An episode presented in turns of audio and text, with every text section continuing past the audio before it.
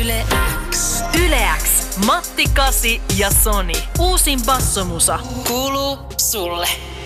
All right, Big Mike, this is Finland calling. You just released Vossi Yes. Bop, which became your first number one single in the UK. Now, how are you feeling, man?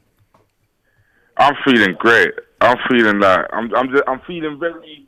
I think it's been like a brilliant start to what's gonna hopefully.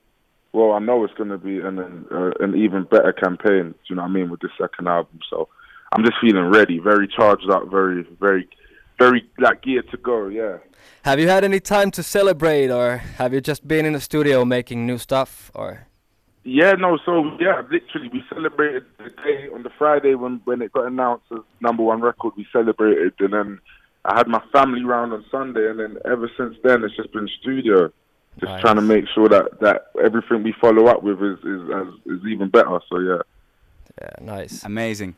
Hey, you're headlining Glastonbury's Pyramid Stage this summer, and Yeah. uh, now rap music being as big as it is, is it a Yeah. given that long-standing festivals should book rap, hip hop, or grime artists, or do you still feel that the the so-called urban scene still has to prove itself in a way, or is it a given? I think no, do you know what I think? I'm a, I'm a strong I'm a strong believer in that giving giving whatever, is deserved.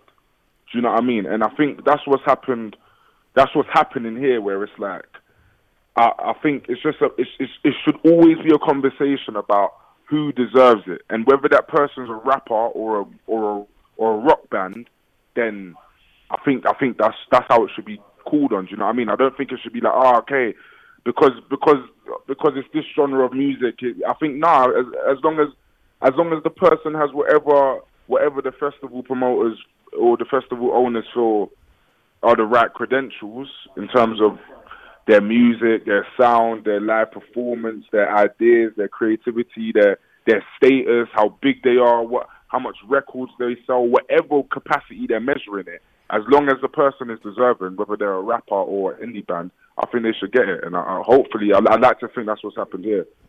But you believe it should not lean lean on a specific metric like sales or anything else, so it should be like Yeah, no, I. I, no. Do you know? what I think it should be yeah, because I think what's what's happened in recent years is that, for example, like when when Jay Z first headlined, yeah, when Jay Z headlined Glasto, there was like a big conversation about like, oh, um, ah, but it's it's not it's not like in it's not uh indie music or it's not rock music, but it's it's flipping Jay Z. Do you know what I mean? And it's Jay Z who's who who who would have been way more successful than a lot of like other Glastonbury headliners. Do You know what I mean? So it just we we just need to stick to whatever metric because if, if I'm sure I'm sure at the time Jay Z definitely matched whatever metric it was. Do you know what I mean? But I guess it's just about the public understanding that the festival promoters know what they're doing. If they book Jay Z, that's because he is a flipping Glastonbury headliner, and he has all the credentials that make him one. Do you know what I mean? So I think the public just got to kind of trust the festival promoters. The decisions more and know that yeah they they they're, they're not going to give anyone who doesn't deserve it the slot and I think they've they've always done a good job of doing that so yeah Yeah, of course, of course. I read somewhere that they booked you because they saw your gig, and uh, me personally, I've seen you twice in uh, Finland, uh, in Festival Ruisrock and in Tavastia. Uh, but are you like more of a festival or like club type performer? Uh, which one do you like more? Um, I, I I enjoy both. I think both are for different different reasons. It's it's, it's been a very long time since I've actually performed in a club, to be honest. So I've I've- I haven't done a lot of like your club PA shows for for for some time. But I, I, with shows, I think it's just always about it's just about connecting with with the audience. Sometimes it's a hundred thousand people, and that's a that's a that's an incredible, colossal feeling that it gives you. And then sometimes it's you in a club with 200 people and, and, and people are right next to you and, and there's barely a stage and do you know what I mean like and, Yeah. and that's just as powerful so uh, it's about I don't know it's about however however like in that moment you're connecting I think both both both both um both settings can can give you the same feeling Now, when when you're in the studio, you don't really think about the audience that you uh, are going to perform it for, or are you focusing on now I want to do a club track, or now I want to do a big festival? No, never, never, ever, ever, ever, never, never.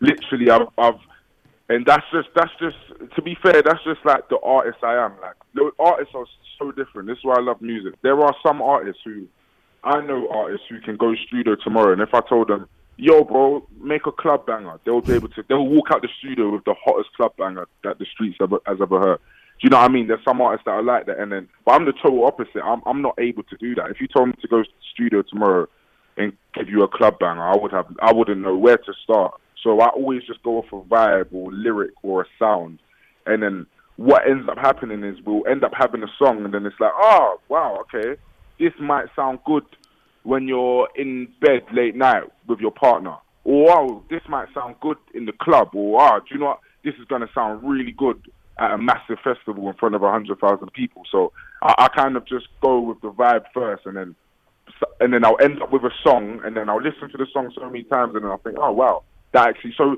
Vossi Bop was a good example of that. Like Vossi hmm. Bop was never intended for like club or like like to like I, when I made Vossi Bop, I wasn't trying to make people dance. I wasn't saying, oh, like do you know, I, oh, this need, this is a song that needs to make people dance. I was just I was just going off of the vibe and having fun and rapping, and then by the end of it, I was like, oh, do you know what? This song seems like it might be one. Do you know what I mean? So yeah, I kind of go off vibe first, and then yeah. Well, was it was it based on uh, like uh, uh, from a Twitter like this uh, dance video or something like? Yeah, so so so there was a guy called there's a guy called Vossi on Twitter who who who he's actually now my friend. At the time I didn't really know him, but now after everything like we we we've um we've like gained a friendship. But yeah, so I just saw this dance on my timeline. It was, it was just a dance called Vossi Bop. It was this it was this guy just dance like a proper like infectious like very pure kind of moment of him just dancing, having fun, and everyone caught onto it. But then, what kind of what kind of happened with that was was that I just went to the studio like a couple weeks after, and I think because of how phonetic like Vossi Bop is, you know, like I think it's just like a it's a it's a word that has a ring to it, you know, like there's like it's just a, it has a natural ring like Vossi Bop, like there's a natural phonetic ring to that. So mm. as a rapper, a word like that is always going to kind of it's it's a nice word to play with. You know what I mean? Mm. Uh, as a mm. rapper, so yeah, I started playing with the words, and then three years later we're here. So yeah, Yeah, I get that. We both rappers actually like from uh we started out like making grime when we listened to your first tracks on like nah not not first but like know me from and that. oh wicked, wicked, wicked. yeah. Uh but you like um displayed your singing chops on your uh first LP Gang Signs and Prayers and um Yeah. I want to ask you like what what made you gravitate towards gospel because I certainly wasn't expecting that at that point. Yeah. Do you know? I'm I'm I'm I'm I just I absolutely love melody. Yeah. Like I, I I'm I'm I love melody. I love I love um I love I love singing, songwriting. I love I love any I, I love I, on a personal one. I listen to ninety percent of the music I listen to is, is singer songwriter led. Do you know what I mean? It's not it's not a lot of rap I listen to. So doing that for the for the for twenty five years of my life is obviously when I go to the studio, there's going to be a natural incline inside of my soul that makes me kind of gravitate towards melody and, and towards riffs and towards uh, chords. Do you know what I mean? So I think growing up in church, listening to so much gospel, growing up listening to so much R and B, and like my whole kind of musical diet being like like song and melody, I think it was just it's just always a natural thing when I go to studio that I want to kind of like mimic like the the great things I've heard. You know what I mean in melody? So yeah, I think that's what happened there. Yeah, d- c- can you like uh, share some info on like what are you gonna do next, like on your next album? I'm like really looking forward to it, and uh, I was uh, positively surprised by Vossi Bop. Like uh, it was so different. Yeah, thank you very much.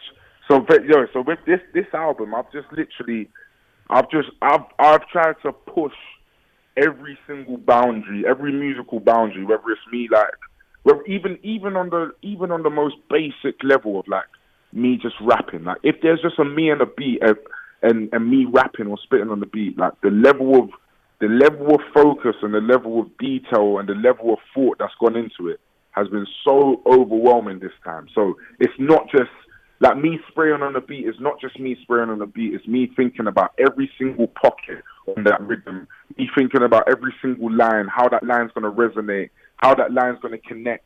Like it's it's just been a deeper and more thoughtful process and a more caring and loving process with everything that's gone into the music. So this time around, I've just I've I've literally made it a dedication of me trying to impress, shock, and connect the, list, the, the listener. You know what I mean? I want everything to, I want everything to be a wow moment or a ah moment. You know what I mean? I want to, I don't want to have any boring, dull moments of like purposelessness. You know what I mean? I don't want none of that. I just want everything to have conviction and and hit and stick and make you say, "Raw, Yeah, flipping hell, yeah. like." Raw Storms is coming like that. Do you know what I mean? Yeah, man. More than bro- more than bars, man. Exactly, exactly, man. Yeah. Hey, talking about convictions, uh, on Vossi Bop you say fuck Boris. Now, Yeah. I, I would like to know, uh, should artists, in your perspective, should artists with uh, global reach, like you, use their platform more for political messaging, like in domestic issues or otherwise?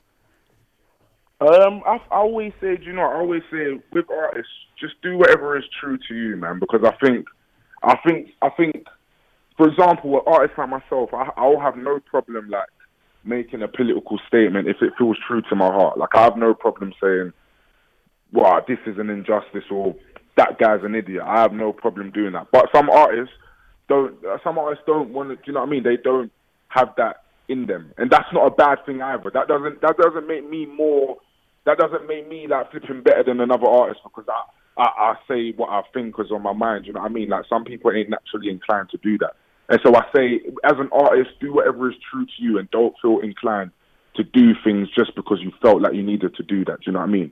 Because I think a lot of the time, sometimes the world looks at artists to, to be like commentators, and not everyone's built like that. Do you know what I mean? So I think sometimes it's unfair on on artists to be feeling like ah, like I've got to be, I've got to be like Stormzy and say like f f Boris and f the government, and it's like no, you ain't got to do that, man. Just do what's true to you, and whatever you feel is cool. Yeah, man.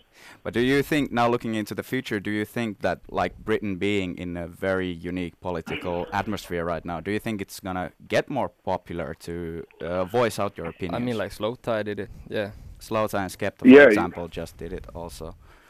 Yeah, yeah, yeah. I think I think the way yeah the way the co- the way the way the social climate's going, I think it's just it's going to naturally push. Do you know what I mean? I think there's going to be a whole generation that are coming up right now that have like genuine concerns and genuine issues that they want to raise, and if they're creative, I'm sure they're going to put that in whatever work they do. So I think there's going to be a natural push there where that's going to happen. Yeah.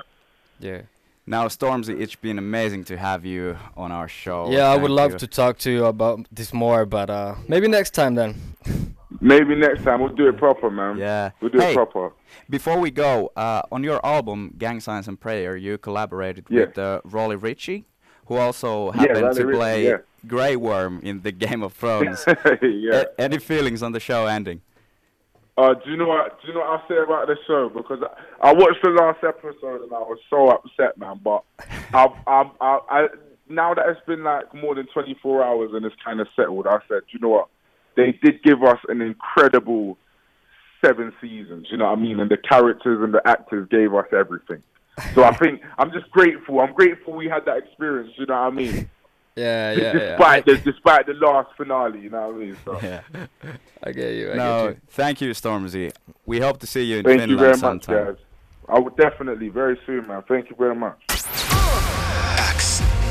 Yle X. Yle X. Matti Kasi ja Sonny. Uusin bassomusa. Kuuluu sulle.